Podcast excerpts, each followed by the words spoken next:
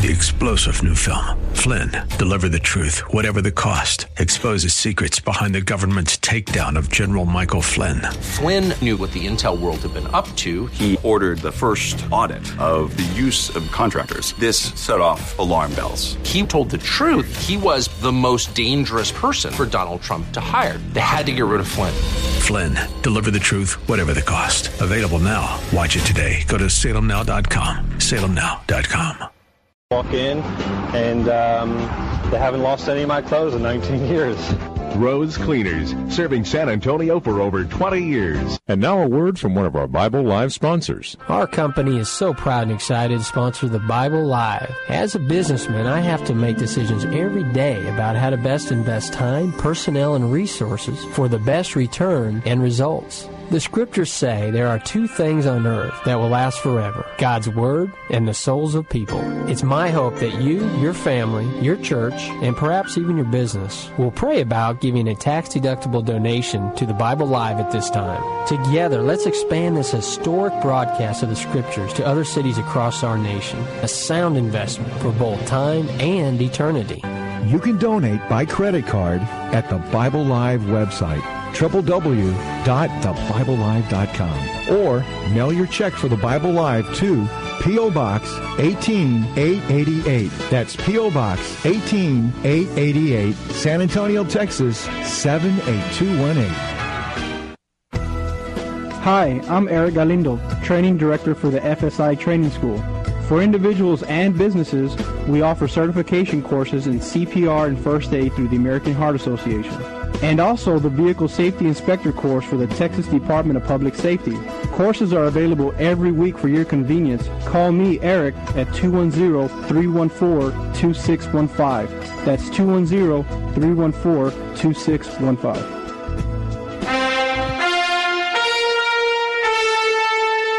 Welcome to the Bible Live Quiz Hour.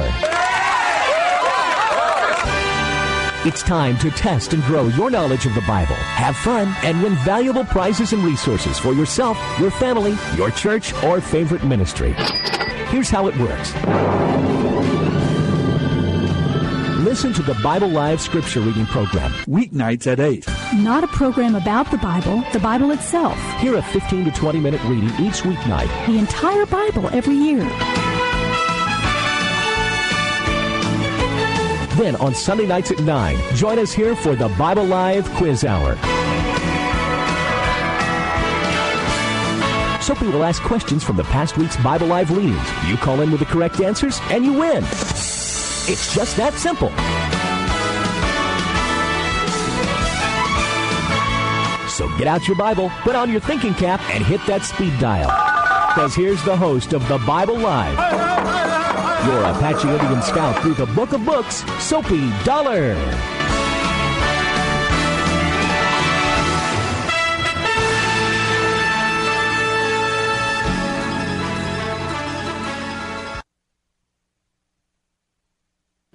I am so glad you're along with us tonight. Thank you for joining us for the Bible Live quiz show. We are ready to go. We read through this past week. We're reading through a lot of books now uh, because they're shorter. And so let me see what we did this past week. We read uh, the entire book of Hosea. We read, um, let me see, Hosea, Joel, Amos, Obadiah, Jonah, and into the first chapter of the book of Micah. So we've got uh, what five different New Testament, uh, Old Testament books. These are the, what, what are called minor prophets. They are uh, shorter books that at the end of the Old Testament that uh, doesn't mean they're really minor in any sense of importance. They're just minor in the sense that they didn't uh, preach for many that many years. Their ministry didn't extend over a great deal of time, and uh, it could have something to do with maybe the influence. Uh, that they had, and yet all of them very courageously confronted the powers of their day, the religious leaders, the political leaders, the, the leaders of society. Uh, they they pointed out to their sin. They called on people to repent. Uh, they were not liked necessarily. They were not pro, uh, um, uh, popular necessarily.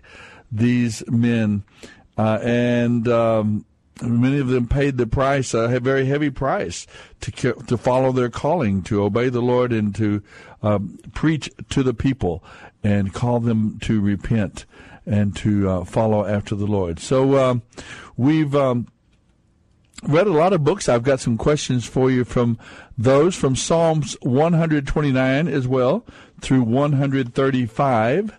So uh, we can get started here. Let me let me uh, read a couple of questions to you from the Psalms. Psalm 129. Uh, the psalmist speaks of the scars of persecution and pain in his life. But the Lord has used the pain to produce something very good and positive in his life. What is it? This could be a little bit of a hint to us if we face hardship and difficulties uh, and pain in our life. Maybe there is, it could be, not in every case, but this could be one of the things that God is teaching us and doing with our lives. So, what is it? Psalm 129, look at verse 4. In Psalm 129, the psalmist speaks of the scars of persecution and pain in his life, but the Lord has used that pain to produce something very positive in his life. What is it? Look at Psalm 129, verse number 4. Oh, let's jump down to Psalm 132. Psalm 132. It celebrates the day something was brought to Jerusalem. What was it? Psalm 132 celebrates the day that something was brought. It was a physical thing that was brought to Jerusalem. You can see it, read about it in Psalm 132, verses 6 through 8. What was it that was brought to Jerusalem that is celebrated in Psalm 132, verses 6 through 8? Well, the whole psalm, but then those verses tell you the answer to the question. You can give us a call if you know the answer to the question, 340-9585. That's what the Bible Live quiz show is about. It's giving you a chance to uh, remember these old, these books of the Old Testament, these pro- prophets, especially the, the small the uh, prophets there at the end of the Old Testament, gives you a chance to remember them and what their message was.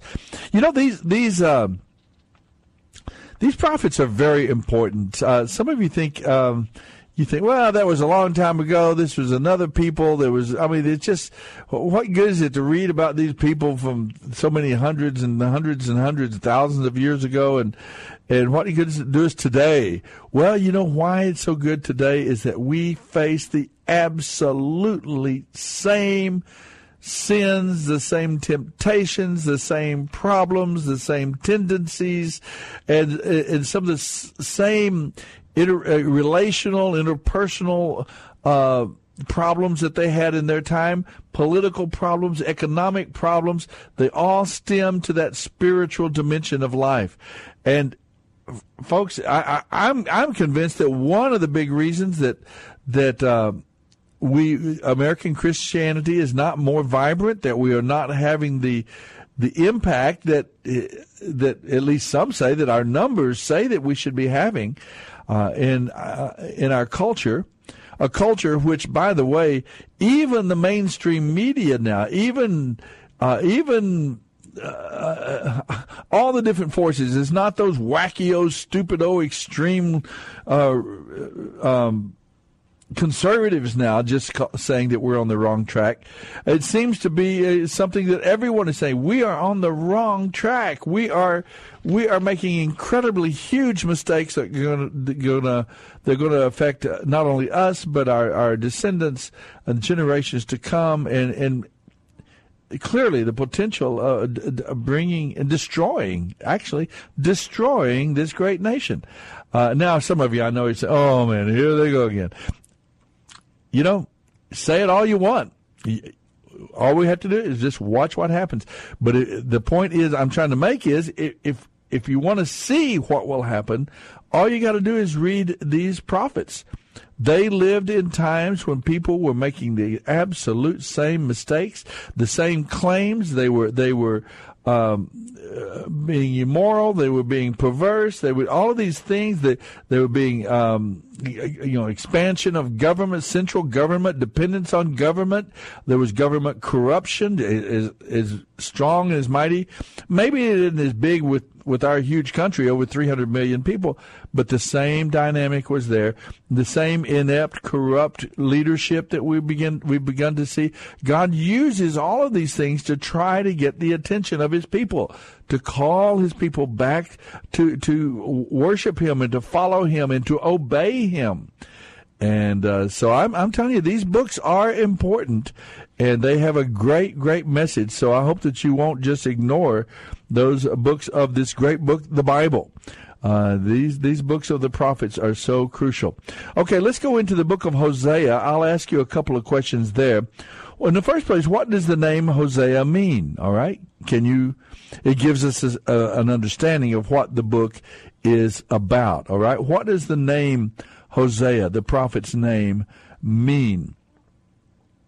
Uh, here's a who am I question. Uh, a lot of folks like those. You can kind of identify these major uh, biblical figures, these Bible, major biblical characters. God told Hosea to marry me, but I was unfaithful to him. I had children by other men and became a prostitute. Who am I? Wow, listen to that. God told the prophet Hosea to marry me, but I was unfaithful to him, had children by other men, um, and became a prostitute. Who am I? That's question number two there from the book of Hosea. All right, a major character in that book. We'll come back with more questions from there. If you can answer these, you'd like to give us a call, 340 9585. 340 9585. That's the uh, Bible Live Quiz Show line, and you can call in, answer them, win some prizes win, from coupons or, or certificates from our our program sponsors, and uh, then we'll have some time, uh, fun talking about the scriptures and what's going on in our day. Maybe what's going on in your neck of the woods, what's going on in, like in your church, or what will the preacher talk about today. It's always interesting to find out what different preachers around the city talked about. You know, that might give us an indication of what God is trying to tell uh, His people, what God is trying to tell the nation.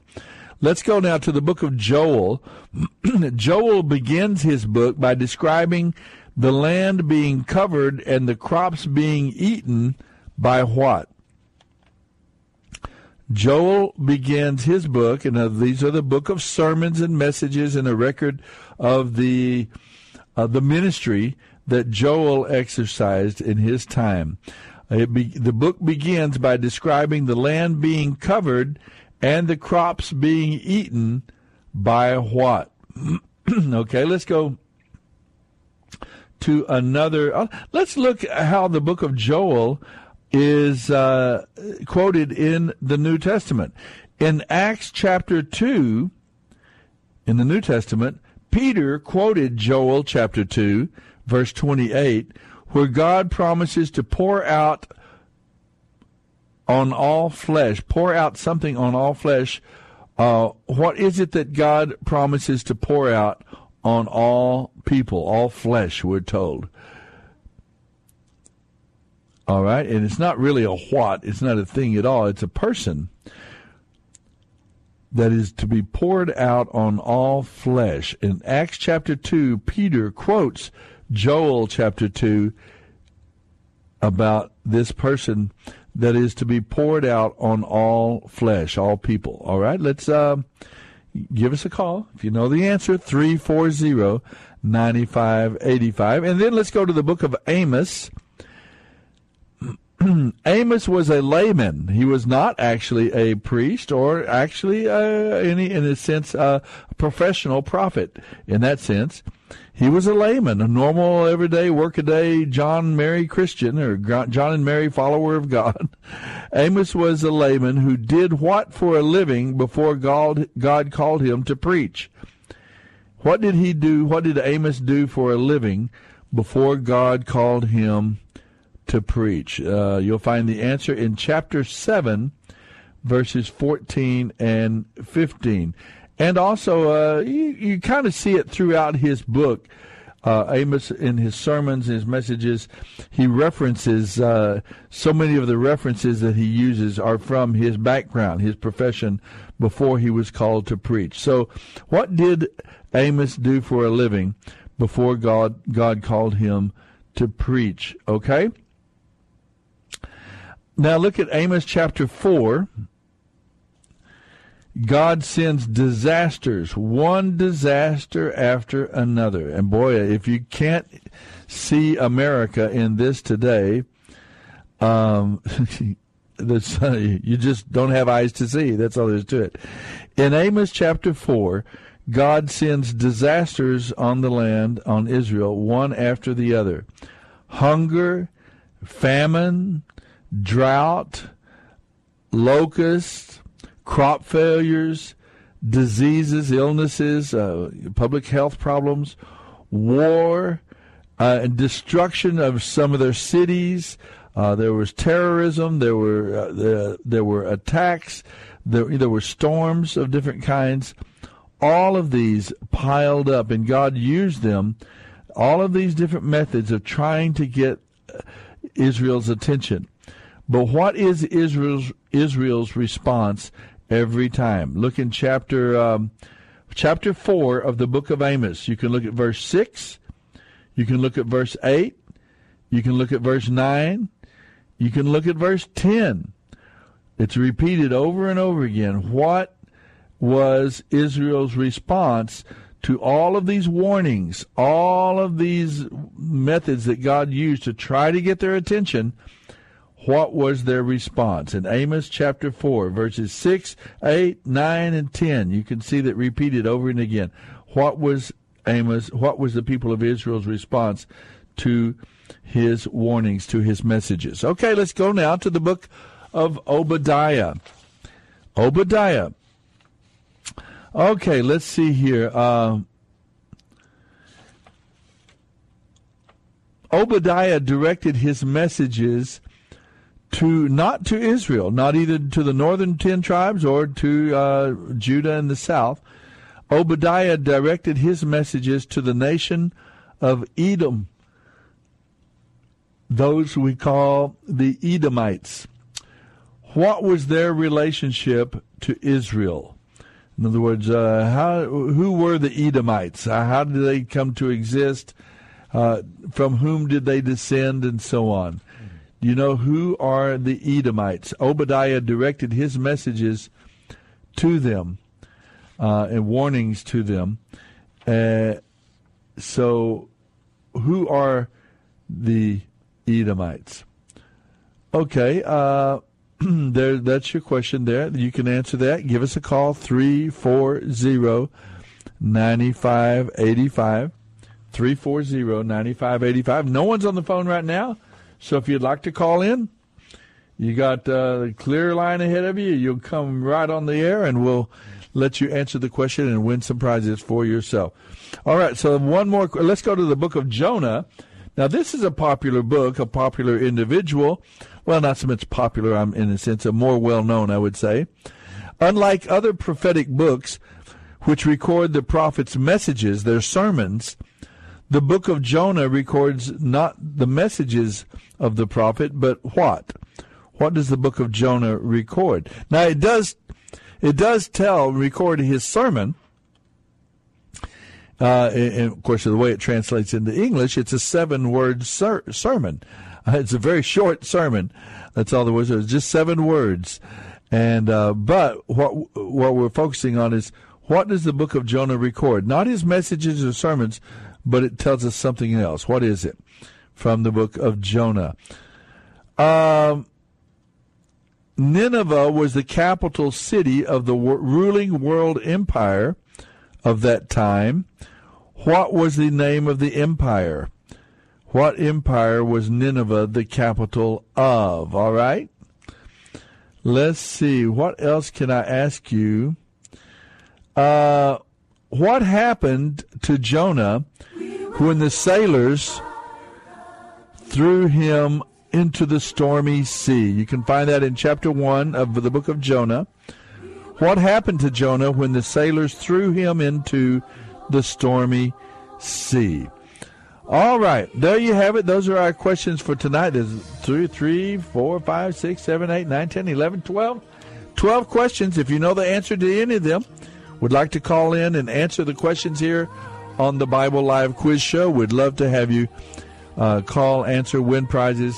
Talk with us a little bit about the scriptures, what they mean to you. Maybe you have a question about the Bible, something that's been bothering you. 340 9585. Don't go away. We'll be right back. Dr. Stan Shelton, with offices at Loop 410 and Broadway, has taken care of the Dollar family, that's Suzanne and me plus our three children, for the past 25 years. Suzanne, tell the folks about our dentist. Well, like you say, Dr. Shelton is a dentist for a lifetime. He's got the latest technology. He's busy, but I've never had to wait. And I never dread going to the dentist. In fact, he and his staff are so personable that I actually rather enjoy it. Go to drshelton.com or call 590 7878.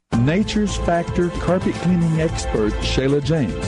What makes Nature's Factor better than the older carpet cleaning processes? Older systems saturate your carpet, leaving your space unusable, sometimes for up to a day because of their long dry times, plus leaving you with the risk of fungus and the dangerous chemicals left in your carpet.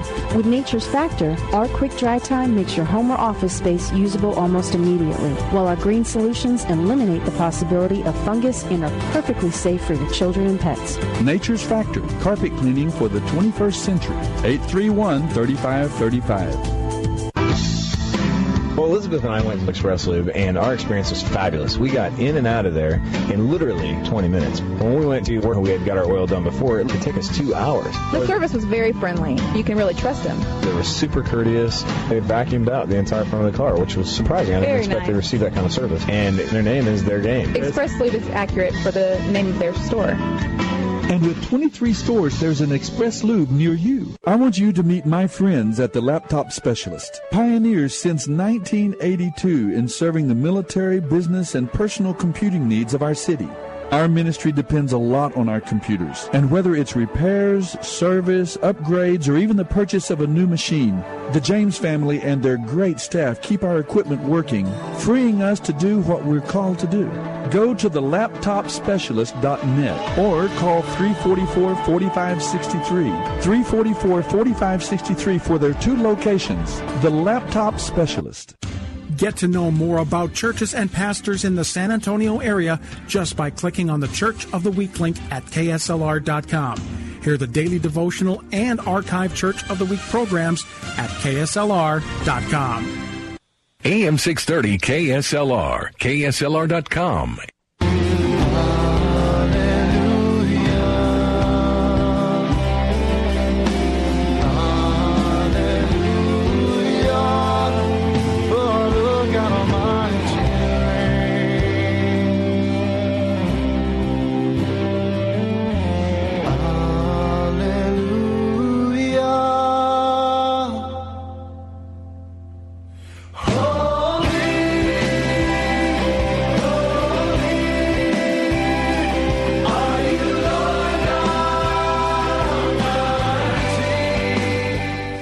listening to The Bible Live with Soapy Dollar. And we are back. This is indeed the Bible Live Quiz Show, the reading program, Monday through Friday. You can hear the entire Bible every year. We are just now completing, finishing up our 14th year. Can you believe that? 14 years. We've been reading the entire Bible every year over the great city of San Antonio and across South Texas on this great station. And uh, so we're finishing up our 14th year. We're into the minor prophets, the smaller books at the end. Well, I say smaller. Some of them are not so qual- small. We'll get to the book of Zechariah. That's a fairly long book, and we'll spend some time there. But we're finishing up those small books at the end of the Old Testament.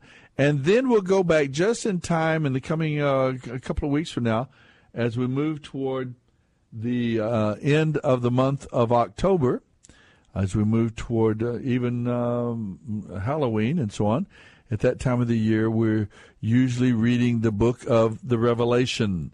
If you want to know something real, something true about the spiritual realm, you know, we Halloween with ghosts and goblins and witches and all that stuff, and and um, you know that's that's part of reality. I mean, that's part of the world that we live in. That it's a holiday that exists. But if you really want to know about the spiritual dimension, if you really want to know about what happens to human beings after uh, death, if you uh, you know, if you want to keep on going with the fictional things, the zombies and all this sort of thing, fine. But then, if we really want to know what happens in the spiritual realm, the Bible points it out very clearly, and it's no less exciting. It's very exciting and it's very interesting.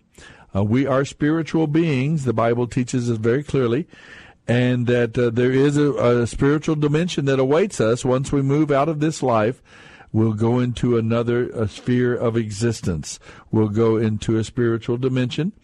Uh, we can already kind of understand that. We we know even in, instinctively uh, that we are we are not our bodies. Uh, you you can lose an arm or a leg or uh, lose the use of a, one of your limbs, for example, there, and you're not diminished as a person at all. You're you're still there as a person. Uh, we we understand that we are there's the the the real you, the real the soapy dollar, the real identity of us as individuals. We inhabit this body. We express ourselves through it and with it, and we interact with the world around us, with other uh, soulish beings, other th- with whom we can talk and share feelings and thoughts and ideas uh, and opinions. We we share that with them, but we're we know that we're sharing out of this body. We we're using this body as an instrument of of uh, of expression of ourselves and of a, a unit of, to interact with the physical world. But when this body wears out, or for some reason, accident or whatever, diseases, uh, we do go on. We we continue uh, as a spiritual being into another existence, another sphere. Uh, I think every our own intuition tells us that. Uh, we are spiritual beings. We ask questions that go beyond just the physical realm. We we're wondering about purpose and meaning and significance of life. We wonder about immortality. We wonder about good and evil and beauty, things that are beautiful in art, and we we wonder about things. A lot of these things that are uh, in values, uh, love and generosity and self-sacrifice we think of these things that haven't any they're, they're not physical things. There wouldn't be something that we would come to automatically. There, there's something that comes to us out of that spiritual dimension. And and frankly there's a there's a wonderful quote. I think i believe it was cs lewis who said that uh, the idea the very fact that we have thirst that we thirst is, is a strong indicator that there is something that exists called water. the fact that we have thirst, I mean, if it didn't even exist, there would be no thirst. Um, but the existence of thirst is a strong indicator that water exists and that we have these spiritual thirsts and these spiritual longings and desires. And it's a, all human beings share. And that should give us a strong hint. There is a spiritual dimension and and uh, we're headed toward it. Every single one of us. Uh, no one is going to escape. 100% of us will go through the portal of death, or uh, when, as we're told in the scriptures, will happen when Messiah returns and, and God pulls the curtain on human history, then at that point, we will confront that spiritual dimension and have to live in that spiritual dimension based on many of the decisions that we have made in this life. And uh, I, I, the Bible tells us clearly what's going to happen. It tells us clearly what what it is that God desires, that we love Him, that we walk with Him, that we be His people, and that through that relationship with Him, we become the good, holy, righteous people that He intended us to be. That we love other people, that we treat others fairly and rightly, and and, and in an ethical and right and moral way. uh, righteousness. We, we're not ashamed of the idea of being holy. We seek and desire holiness and righteousness. Uh, that's that is something within us that as God's people. So uh, the point is, though, is that there are consequences, and God warns us about it. That if we if we choose to reject Him in this life, that will have consequences in the next. I, I'm sure it was C.S. Lewis who said there are really only two groups of human beings. Of all the billions, seven over seven billion human beings on planet Earth today, we all break into basically two categories. Those that, when God reveals himself to them at some level, in some way, those that say to God, Thy will be done. They yield to God. They honor God. They desire God. They want God. They're seeking, truly desiring and seeking a, a relationship with Almighty God, with the holy and righteous God. Uh, that's one group. Those that say to God, Thy will be done. And the other group is the group to whom God will say one day, Thy will be done. And someday we're going to get what we desire. If you reject God and don't want to have any relationship with Him or obey Him or experience God, His goodness, His power, His direction in your life, you will get uh, what you have asked for, and but you're not going to like it. Uh, I, I know that whatever hell is about, and the Bible speaks a lot about it, about uh, that spiritual dimension, that those who go apart from God and, and will not be experiencing God in His presence, His love, uh, His His all the good things that flow out of God. Um, every good and perfect gift, we're told in the book of James, come from Him. Uh, but there are those those that reject Him. Uh, it, it, it, we don't know what it's like exactly, but it means being separated from Him and not and not having that relationship. Some people think it's a, a place of eternal uh, torment and judgment. Others think that it's a place of, of actually uh, we we just uh, we we are annihilation. We cease to exist altogether, just gone. Uh, um, nobody knows for certain, but we know it's not going to be positive. It's not going to be good. It's not going to be the beautiful things that God has planned for those who love him. Well, I've put out some questions on the on the airwaves tonight earlier, about 12 questions coming from the books of the minor prophets. Maybe you have an answer for us. If you'd like to give me a call, 340 9585 340 9585. Let's go and visit with Austin, who is calling in tonight. I don't know if he's calling to answer a question or maybe have something on his mind he wants to just uh, kind of spill and get off his chest. Austin, I'm glad you called in, though. Thank you. Hi. Uh, you, you mentioned a question about um, God asking Hosea about uh, who who is somebody, and uh, yeah, and a question about what what Amos what did as a profession. Okay, let me repeat the questions, and you can help us out with the answer. That would be great. Um, mm-hmm. By the way, do you happen to know what the name the the name Hosea means? Not really. I just imagine since Hosanna meant save that it might have to do with salvation, maybe. Well, you got it exactly right. It's a good guess. It's like akin to the idea of Yeshua, um, of Joshua. Uh-huh. It's akin to that word Hosea. The name means salvation. You good guess there. That uh, means you've been right. you I mean, you've been paying you're kind of paying attention to some of those Hebrew words and, and their background. Well, that's and the book of Hosea is all about in some ways the redemptive plan of God. It's pictured in several ways, and that's the question that came up. It says God told Hosea to marry me, but uh, but I was unfaithful to him, had children by other men and became a prostitute. Who am I? Do you happen to know who that woman was? I would think it would be Israel.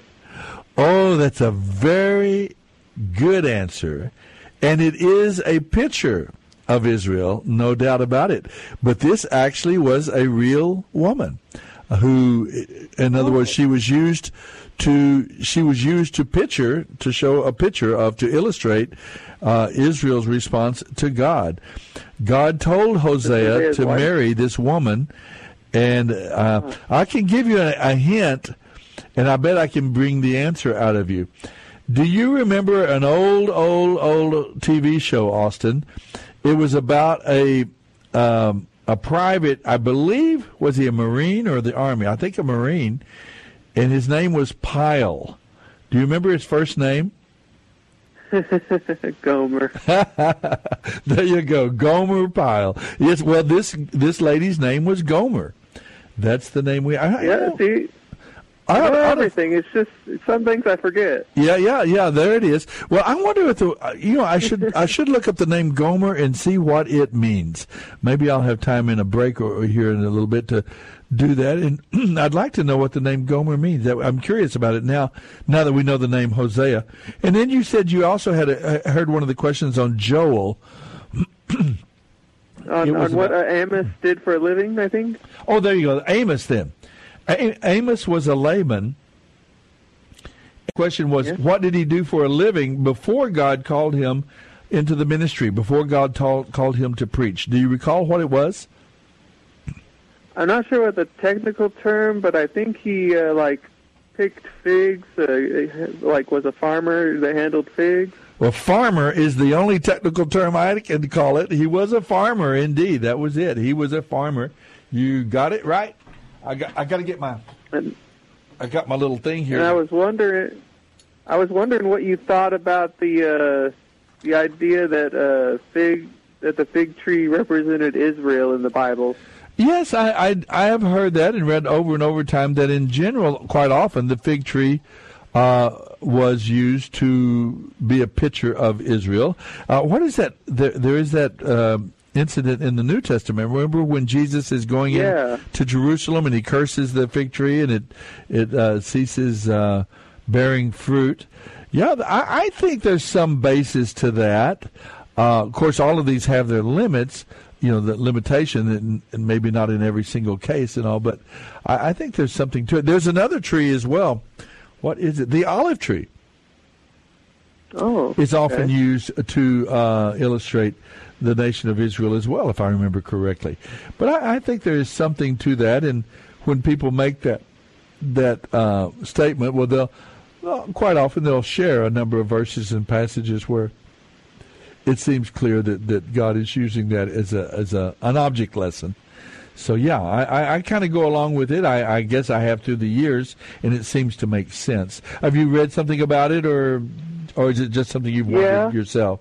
I, I I've often been lately thinking about that um, the Olivet discourse where he talks about uh, when, where a lot of people think he when he talks about when you first see the uh, fig tree beginning to bud, uh, then you know these things are happening uh, as and, they and they a lot of people seem to think that he's talking about uh, the generation that sees Israel starting to bud uh-huh. uh, will not pass away before the end of the before his return.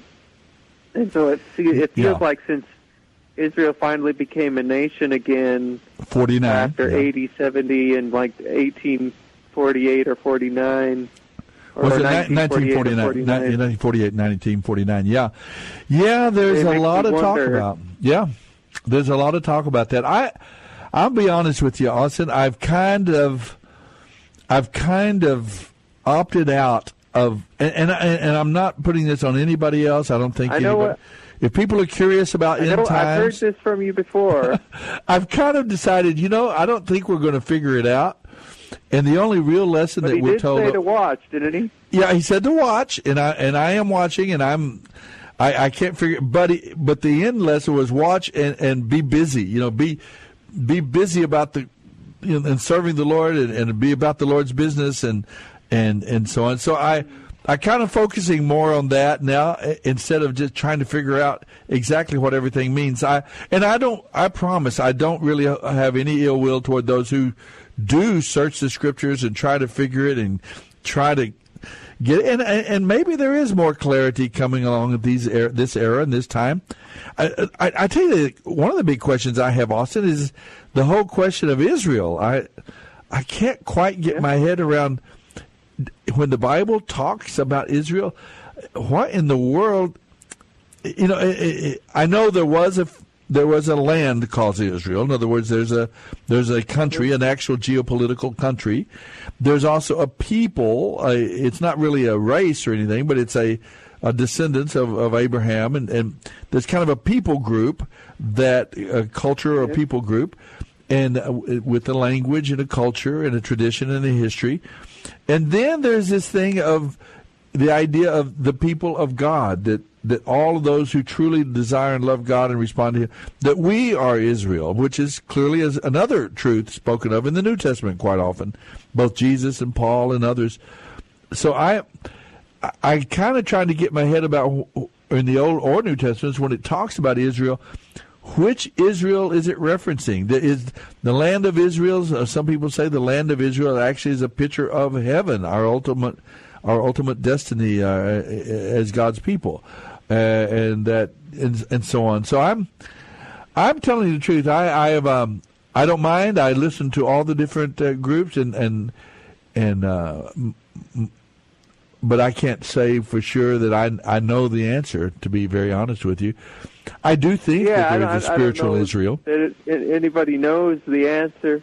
I, I, I think you know the Bible uses the same word in different senses at different places, and right. so yeah, it's hard to know in a given I context. Take seriously, I, I mean, he kept reiterating, like he'd say again, watch. So I, I kind of take seriously that that's what he meant, rather than just to to, yeah. to be busy. Well, see that yeah, that's watch. what makes it hard. Is that uh, it's important that we watch, and, and clearly it's important, uh, or he wouldn't be telling us. And he told us he gave us all of those illustrations and he gave us all those warnings and all those admonitions to watch and be careful and be busy and be you know be busy about the things of God. He gave us all that, and so it is important that we obey. I think that's probably the more. I find it comforting, you know. Oh, I do you know, too. I think hugely. a lot of people find it comforting when they when they see signs of of his return. Oh yeah, yeah. That they can hope about. No doubt about it, and and that's why I, I say I am not on a crusade against it or anything like that. Uh, I I yeah, just yeah. Um, uh, I love it. I mean, I keep my ears open. I keep trying to learn and so. But on the other hand, uh, man, and I hope it's soon. I really do, Austin. I'd love the Lord to come back and and and to go. You know, to it, it's just going to be such a wonderful time. I, but again, could be today, could be this week, could be this coming month, year. On the other hand, it could be another hundred, who knows another thousand years i now i don't, i tell you one thing i i somehow don't think it, it can be that much longer because in some ways i just don't i don't know how much tighter the rubber band could be can be turned in this old world i mean tensions and stresses are getting so big and so high and we have this such incredible potential of dis- of destruction of ourselves that i'm not quite sure apart from the consideration of Jesus coming and all, but how much longer we're going to be able to even just respect ourselves. You know, it, it seems like things are getting so tense and so many that that we're we're on the verge of self-destructing before anything else. Uh, Definitely. I don't know. Crazy you know, you times. Just read through the book of Daniel. Yes. Well, I I always felt like from chapters nine and twelve, and and Yes. what Jesus said about the man of desolation, like you could almost deduce that there's got to be a seven-year uh, treaty in the Middle East. And, uh, and Yeah. the rebuilding of the temple before the end. Exactly. I, I don't know. well, you know, I am with you though. I take comfort, and and I do, and I don't demean those who would try to really get to it. I, I think a, a genuine, real scholar. I, I and I don't mean to be mean others. I just mean, I think you'd have to really get serious about the languages, about Hebrew, about the imagery, about the you know the. Uh, the apocalyptic uh, language and, and imagery of the Old Testament and is reflected on into the New Testament as well. Someone who really was in tune with a lot of those things, they might really, they might come up with a clear, um, meaningful sort of end times uh, scenario that, that would be very plausible and, and take into consideration all these different understandings of like Israel and so on. but it's a huge task. And of course, there's so many stories and so many opinions already out there that it, it just sort of Yeah. muddies the water quite a bit. It's hard to come up with, with it would hard to, it would be hard to get attention because there's so many theories already out there. But I think you're right. Yeah, everybody just needs to start agreeing with me. I, I don't know why everybody keeps disagreeing with me. Yeah, that would solve everything, wouldn't it? It really would. Well, I tell you, you know, uh, I, I agree with. I agree that we should watch, and that we should be ready and be busy about the Lord's business. And that that I'll go that far with you for sure. And I I also believe it's very uplifting and encouraging to know that uh, uh, you know history is His story, and someday He'll bring it to the close, and we will see the the the final ultimate revelation of the redemptive plan of God, really totally finalized uh, in in uh, in God's presence. I, I I I believe that with all my heart. I, I really do, and I I appreciate you calling. You added something real to the uh, consideration of here. These minor prophets, they're very very good. And they do talk to us about many of these issues. I really appreciate it, Austin. Would you like to uh, leave your information with John, and let's put you on our list to send a little gift or a little reminder of uh, how much we appreciate you? I've got a few gifts here where I Sure, can send thank you. out. Okay. Well, then don't hang up if you don't mind. And I'm going to put Austin on hold with thanks for calling in, and uh, he'll give you information to John, and we'll send him a little gift package from our program supporters and sponsors. Uh, so you can do the same thing. 340-9585. 340-9585 if you'd like to call in. Talk about maybe Amos. Talk about these end time things. Uh, the book of Joel, uh, as we've already mentioned, the book of Joel was quoted in the book of Acts as uh, as having been fulfilled by. I'll go ahead and answer that question. In the book of Acts, Peter quotes Joel chapter two, where God promises to pour out His Spirit, the Holy Spirit, the Spirit of God, poured out on all flesh. And of course, that was uh, this. That was the prediction and the prophecy about this era, this time in which you and I are living. Uh, after Messiah had completed his work, after Yeshua, Jesus completed his work as the Messiah and carried out the, the he became fully and wholly and entirely a man. He voluntarily limited himself, voluntarily left off the free exercise of his divine prerogatives and initiatives as God, and walked and lived a perfect human life under the yoke of, of faith and total dependence and trust in the Father uh, when and lived a perfect life as a man, and then he who knew no sin became sin for us.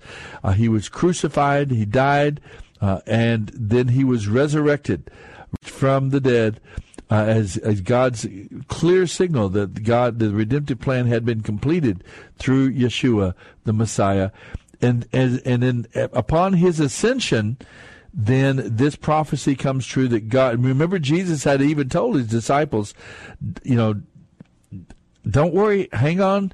Uh, I got to go away, but it's so that the Father can send the Holy Spirit, the Comforter, to you. And uh, and he told them that before he died, and even after he died, he said, "Now don't go yet to to all the world. Go to Jerusalem and wait there till the Father sends the Holy Spirit." And on that day of Pentecost in Acts chapter two, the Spirit of God came in that fresh, new, wonderful way. It doesn't mean the Spirit of God f- appeared for the first time on planet Earth. He had been here all along, um, working and, and, and ministering and carrying out the work of the Godhead here on planet Earth.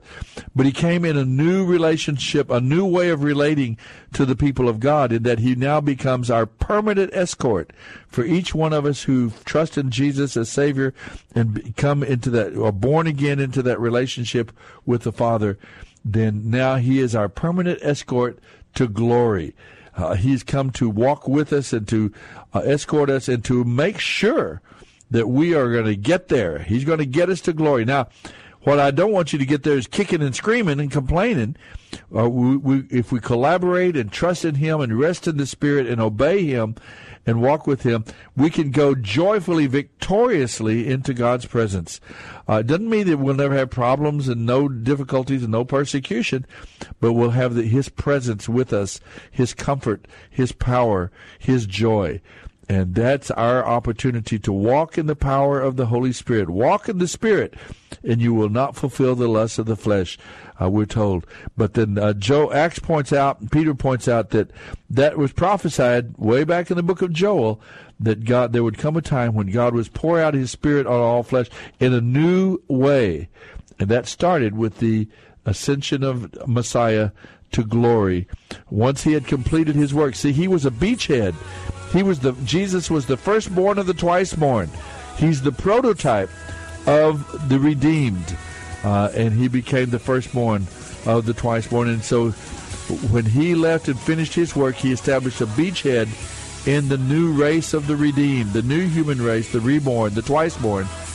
And now we experience the the escort, the presence, the real dynamic presence of the Holy Spirit walking with us, guiding us, teaching us, uh, providing for us, uh, and, and uh, protecting us all the way to glory. Well, that's the time. 340 9585. We're going to take a quick break. Don't go away. Headlines, blogs, videos, and links to the nation's top political pundits are just a click away at hotair.com. That's hotair.com. Some Christians don't spend much time reading or studying the Old Testament because they think it has nothing to say to them today. But the Old Testament is threaded with pictures of Jesus Christ and relevant lessons. That's why on Through the Bible Radio, Dr. J. Vernon McGee teaches both the Old and New Testaments. We take five years to go from Genesis to Revelation, weaving back and forth from old to new. Why not join us and catch a glimpse of some of these truths as Dr. McGee vividly explains what's in it for us. Through the Bible with J. Vernon McGee. Weekday mornings at 6 on AM 630 KSLR. I'm Jack Graham, pastor of Prestonwood Baptist Church in Dallas, Texas, and we are very excited to be partnering with KSLR to be the featured ministry during the month of October. Listen to KSLR each morning for your chance to win a copy of my book, Lord Hear Your Cry, a 30-day prayer challenge. PowerPoint airs on KSLR weekdays at 5:30 p.m. So be sure to join us for our daily message of encouragement here on the Word in South Texas, AM 630 KSLR. Talking with your spouse and talking often is one of the keys to a great marriage. And if you know it's good for your marriage, then you already know that the Family Life Weekend to Remember Marriage Getaway is coming to the Hyatt Hill Country Resort November 20th through the 22nd. But did you also know that KSLR is giving away a scholarship to that conference? Plus, a two-night stay at the Hyatt Hill Country Resort, a value of $580. Now we're talking. Register to win at KSLR.com, keyword weekend. Have you been blessed by a ministry on AM 630 KSLR? Then let them know through the program guide at KSLR.com. Know that your contribution is a wise and much needed investment. It's all at KSLR.com. AM 630 KSLR, KSLR.com. The 2015 Cupera features plush leather seating that will feel to your hemorrhoids like sitting on lava hot knitting needles. Not if you step up to relief with the power of two from Preparation H. First, use Preparation H medicated wipes to soothe as they clean. Then Preparation H maximum strength cream to relieve pain and burning. Now sink into that rich upholstery. Mmm, luxurious. Preparation H. Don't stand for hemorrhoids. Use as directed. And try specially formulated medicated wipes for women. 20 years of debt management services, nearly $100 million saved in finance charges. It's Trinity's 20th anniversary, and these are just a few of the milestones we're celebrating as we begin our third decade of helping people become debt free for keeps. My name is Mike. Trinity brought us relief by greatly reducing our interest and consolidating our bills into one easy to manage monthly payment. Call 1 800 990 6976. 1 800 990 6976. AM 630 KSLR, KSLR.com, and on ChristianRadio.com. Tune in in the iHeartRadio app. Pathway to Victory with Robert Jeffress. Weekday mornings at 1030. AM 630. And there's no one else around. While I'm lying here in bed, you're in my heart, you're in my head, you're all I need. You're all I need. There are a million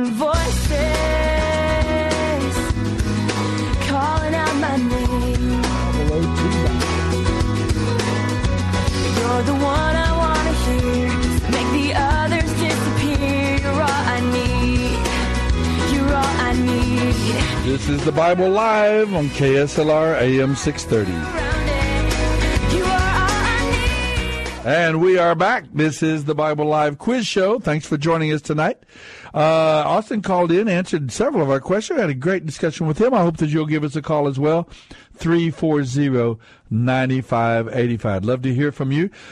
I'm going to answer, excuse me I want to answer some of the questions that we have out there just so that folks that are listening and kind of wanting to know what is the answer to that question, uh, we won't leave you hanging and, and get a little satisfaction of uh, growing a little bit of knowledge from the scriptures.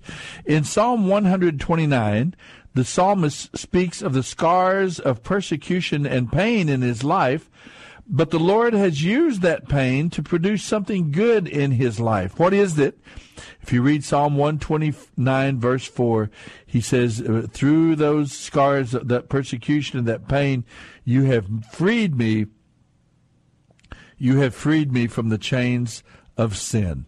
And uh, sometimes there are tribulations and difficulties we go through, what we call sometimes even self inflicted wounds. But if God uses it in the end to take sin out of our life and to make us more holy and more pure, uh, it, it is a wonderful, wonderful thing. Uh, from eternity's perspective. So uh, he uses sometimes failure and difficulty and persecution, and even pain in our lives. He uses that as a means to free us from the chains, the control, the, uh, and the habits of sin in our life. And then we ask a question. Psalm 132 celebrates the day that something was brought to Jerusalem. What is it? And that was the Ark of the Covenant. That that little piece of furniture that very exotic, very beautiful little piece of furniture is gold inlay, gold covered. Um, the Ark of the Covenant. David helped bring that to the city of Jerusalem. Now then, let's go. Um, let me ask you a couple more questions from the Psalms. Psalm 131 says that we lose our peace. excuse me, I'm sorry. We lose our peace when pride leads us to worry about, quote, matters too great or awesome for me. What are these matters that are too great and awesome for us? What could that mean, that psalm?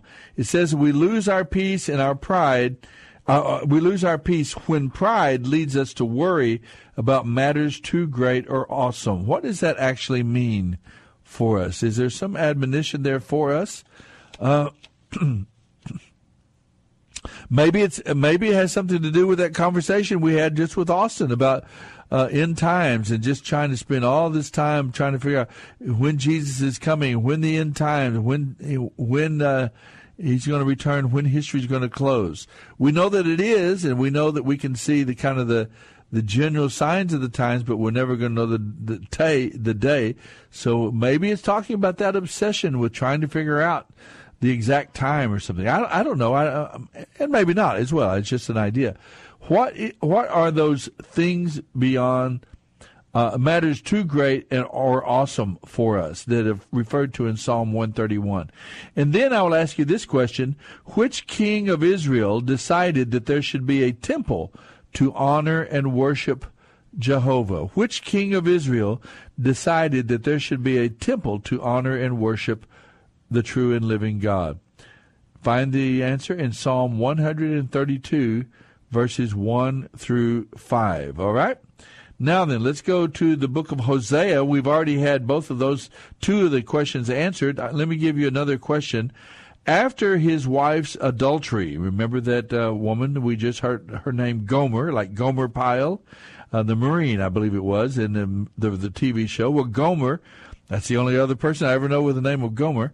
After his wife uh, Gomer's adultery, what did Hosea do for her, for Gomer, that illustrates what God has done for us too.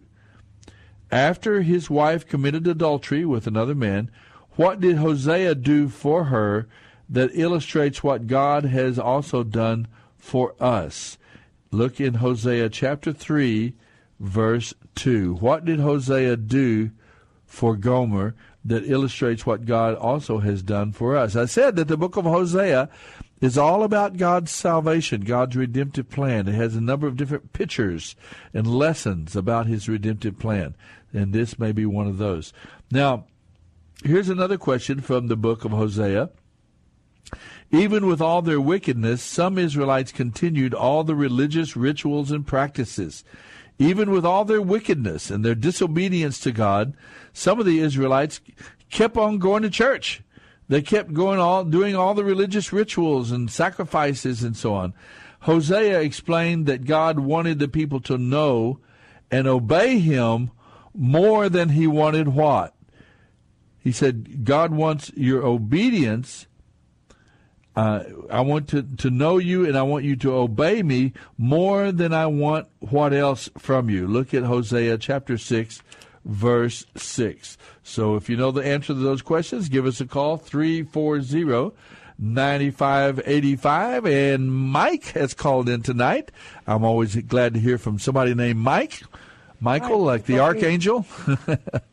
Good to hear from you, kiddo. What's going on?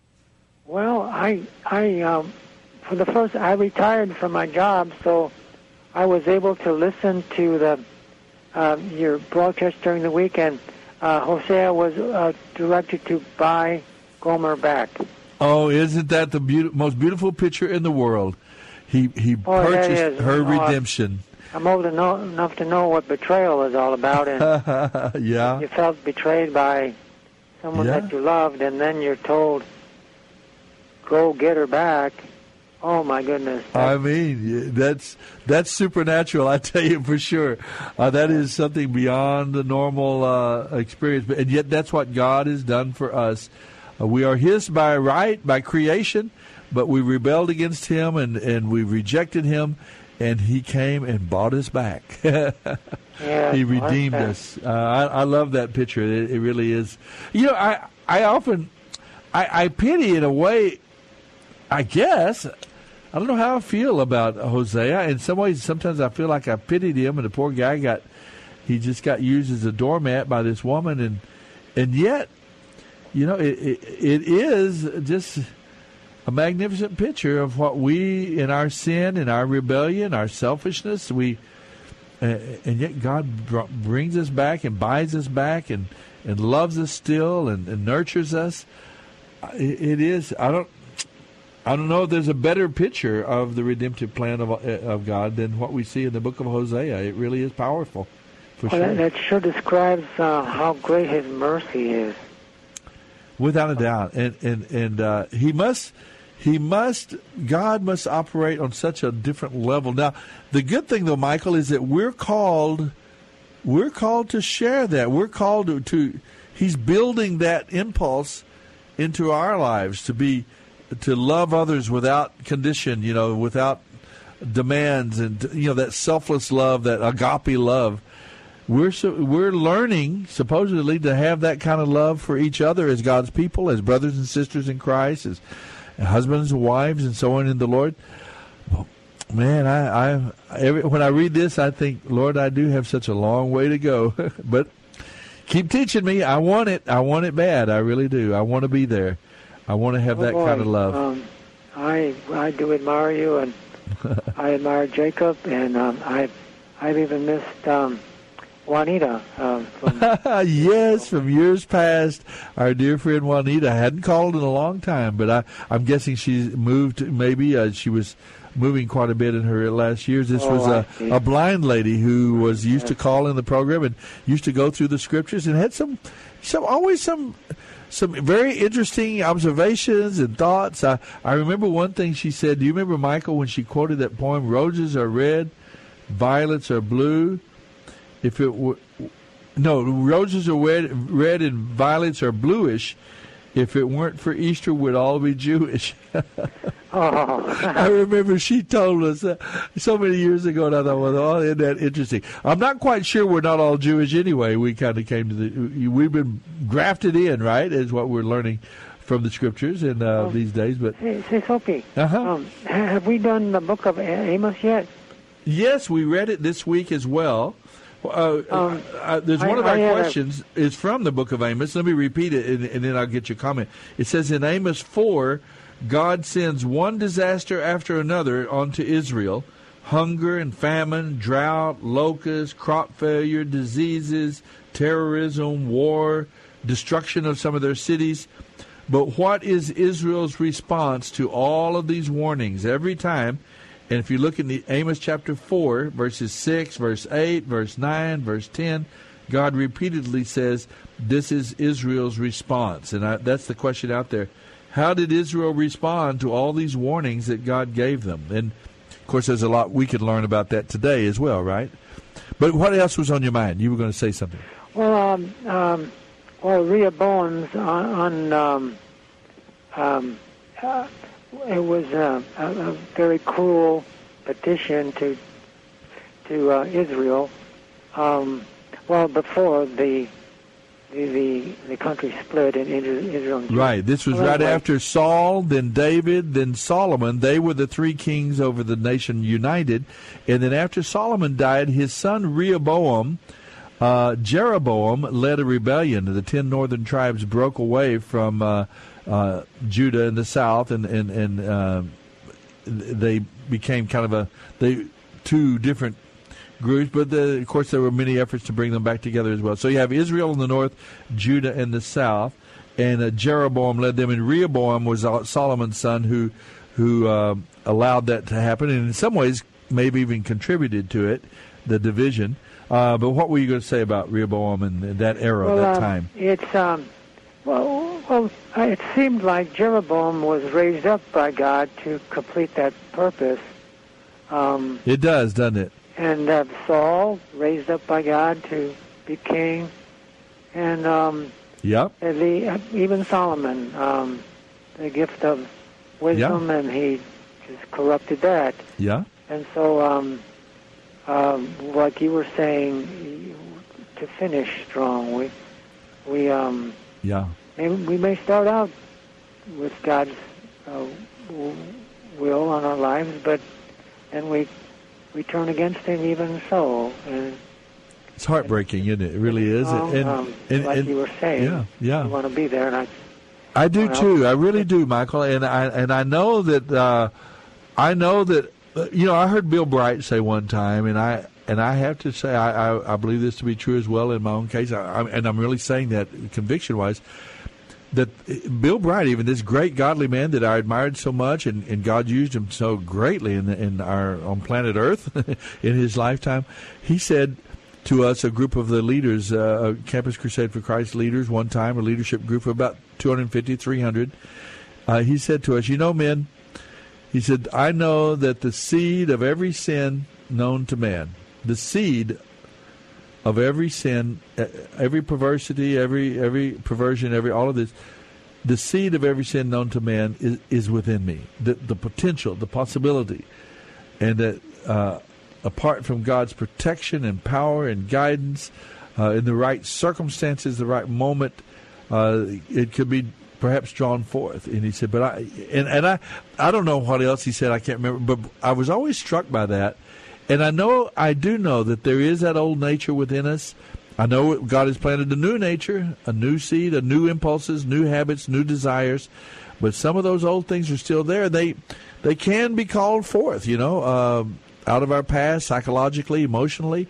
Things can, and and and I, I'm just wary of that. I, uh, it keeps me on my knees. It keeps me humble and broken and and non-judgmental about others that that much yeah but I do want to end well I I I've said Lord oh please uh, take me on home before I would uh, dishonor your name greatly I mean I mean I, it's not that I don't sin I know um, all you got to do is talk to my wife, Michael. she'll she'll know about my impatience sometimes uh-huh. and about you know, this or that or the other. But I'm talking about just I don't want to bring shame upon the cause of Christ or upon my friends or the, the church of you know the, of the Lord here in our city. Uh, so yeah, yeah, I, I think that's all part of the motivation, I guess, for all of us to end end well, finish well. That's that's a good thing to do. I can't believe you're retiring though, kiddo. You're still young. Well, I hurt my back, and um, oh, I see. I was. Um, they they said I could come back if I get well, but I'm I'm kind of hurting right now. Is it is a lower back sort of injury or? Yeah, L5. I I've I've had a fusion in my body for 40 years, and I lifted something too heavy, and Yeah. I either twisted it or fractured it. I don't know. Probably just a microsecond before you did it, you thought, you know, I maybe shouldn't do this, but but Yeah. you went ahead and tried to. Yeah. Well, I, I God, God has slowed me down. I have I have a terrible sin nature, and He uh, used uh, the spinal fusion to uh, slow that man down because he's going to get himself in a world of trouble. And I, I Isn't that believe interesting? just he just saved my life. My whole I had to change everything I was doing.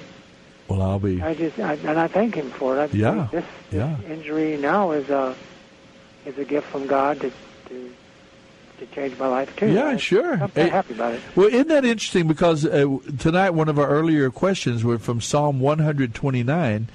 The psalmist talks about some of the scars of persecution and, and physical pain in his life.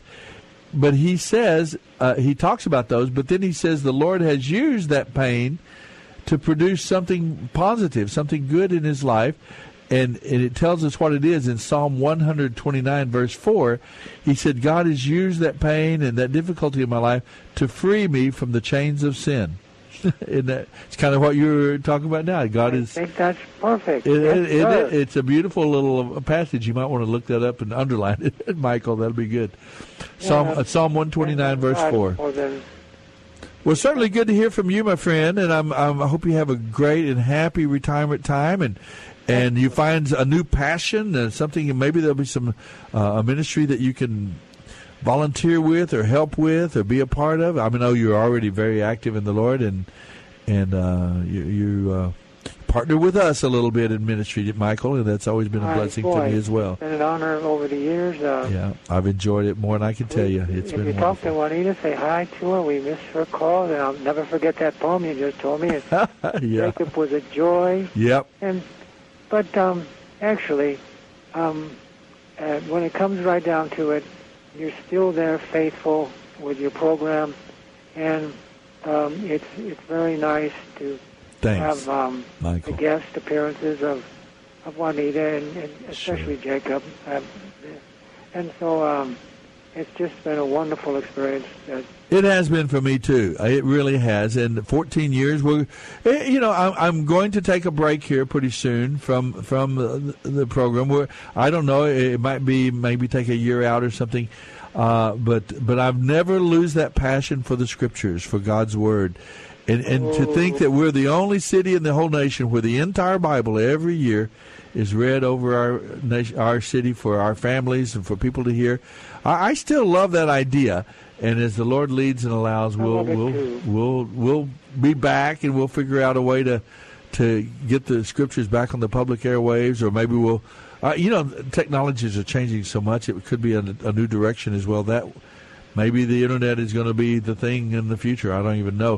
When are things ever going to settle down, Michael, so we can know something? You know, things keep changing and growing and. Uh, and so much in, in these times in which we live, it's, it's like it's very much like Daniel uh, predicted. You know, the people Right. world travel will be increased, and and there will be this explosion of knowledge. I don't know any better way of uh, describing what we're experiencing in this era. The explosion like of you said earlier, I don't know how the rubber band could get any tighter. Right? Yeah, that's try. It's Yeah, going one of these wow. days. Well, listen, pal, good to hear from you. God bless you. And uh, well, yeah, we're still going to be around. We'll still stay in, stay in touch. We got a letter coming out to you here in the next few days that you'll be getting. So Okay. it'll tell a little bit about what's been going on. All right. Boy, thank you for being there, Soapy. Thank you, my friend. Take care. Michael, good to hear from you. That's the time we have with Michael. We're coming down to our last minutes of the program. So uh, let me go through some uh, questions and answer them for you. If you'd like to call in, though, at the end of the uh, program here and answer one of them before I get to it, I certainly don't mind. And I'd love to hear from you. So 340-9585. Here is, uh, even with all the wickedness in Israel, in the midst of all the wickedness and the corruption and the perversions and uh, all the crime, everything looks a whole lot like we look today in America, even. Even with all that wickedness, some of the people of Israel continued all their religious rituals and practices. Hosea explained that God wanted the people to know him and obey him more than he wanted their sacrifices and burnt offerings. In other words, ritualistic religion isn't what God is looking for. Just going through the motions and going through the rituals and and uh, singing the songs and and uh, you know taking doing the the different uh, uh, sacraments and things just by habit and by rote. That isn't what God is looking for. He's looking for obedience. He desires obedience more than sacrifice and uh, that's a uh, that's a principle that is brought out uh, also in many many by the many of the other prophets as well. Now let's go to the book of Joel. He begins his book by describing the land being covered and the crops being eaten by locusts. There was an infestation of locusts that uh, covered the land and destroyed the crops. And this devastation of the plague, plague of locusts was a foretaste of what Joel repeatedly called the day of the Lord it's a foretaste, it's a picture of God's judgment. When God will finally uh, draw the curtain on the human history, bring it to a close, and he, when he does that, he would do, do so as judge. You can you will no longer be able to know him as savior, as friend. You can only meet him then as judge. And um, so the admonition and the invitation is, my friend, to be reconciled to God confess that sin, fall on your knees before Him, and and and say, God, forgive me. I, I have been rebellious. I've walked away from you. I haven't trusted you. I haven't sought you like I should. And and uh, you sent your Son who paid the penalty of my sin. The wages of sin is death. The soul that sins, it shall die. Uh, the Old Testament tells us. So there is no without the shedding of blood, there's no remission of sin. And Messiah came and shed his blood on our behalf so that we could be forgiven and cleansed. And I, I encourage you, seek the Lord now while he can be found. Uh, that is the admonition of the prophets as well. Um, Amos chapter 4, God sends disasters one after another to warn Israel, but their response over and over again he sends hunger and famine and drought and locusts and crop failure and hurricanes and, and all kinds of storms and fires that burn the land. I'm, I'm talking about America now. I've moved to the present tense. And all of these things, wars and terrorism, destruction to some of the cities. Look at, look at Detroit today. Look at some of these cities. What is happening? What is Israel's response? God says over and again, but still you wouldn't turn to me. But still, you wouldn't turn to me. You wouldn't turn away from your sin and your selfishness and your lies and your deceit and your corruption, and you wouldn't turn to me. Uh, that's that's some of the saddest words in the Bible. Obadiah directed his messages to the nation of Edom. What was their relationship with Israel? Remember that Edom was uh, another name for Esau, Jacob's brother. Uh, he was the uh, ancestor of the nation, the people group of Edomites. And that was Esau, Jacob's brother, with a long history of har- harassing and threatening Israel. Well, then we got to the book of Jonah. Unlike other prophetic books which record the prophet's messages, the book of Jonah records the prophet's story. It tells what happened to him and his his his lack of faith in God, his disobedience to God to go and preach to the people of Nineveh, basically because he didn't want them to repent. He didn't want to see them. He lost his vision of the the kingdom of God uh, beyond uh, just the people group of Israel. And he, he knew that the people of Assyria uh, were a threat to his home nation, and he didn't want to go preach to them. But he himself said it. I just knew that if they repented, you would forgive them. And, and, he, and God did. He held off judgment of Nineveh.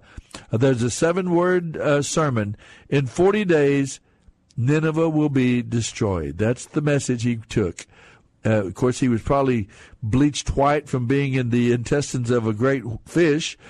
we looked like a strange guy, so he probably got a lot of attention. But um, so he revealed he he carried that message.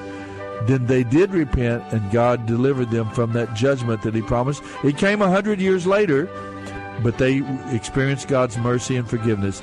Then what happened to jo- Jonah when the sailors threw him into the stormy sea? He was swallowed, remember, by that great fish. Three nights, three days and nights in the uh, in the guts of that great fish. He prayed and then he was spit out. Well, that's our time tonight for the Bible Live Quiz Show. We'll see you next Sunday, folks. The Bible Live is dedicated to helping restore the Bible to our culture and is brought to you by Cru Military Ministry. Mailing address is P.O. Box 18888. That's Box 18888, San Antonio, Texas 78218. Hear the entire Bible every year on the Bible Live, weeknights at 9.30 on this great station. Then join Soapy every Sunday evening at 9 o'clock for fun, inspiration, and valuable prizes on The, Bible, Live Quiz Show. Visit our website, BibleLive.com. That's BibleLive.com for more information about Soapy and the Bible Live broadcast. You may also order materials at the website and make tax-deductible donations to help Cru Military minister to our military personnel and broadcast the entire Bible every year to America and the world.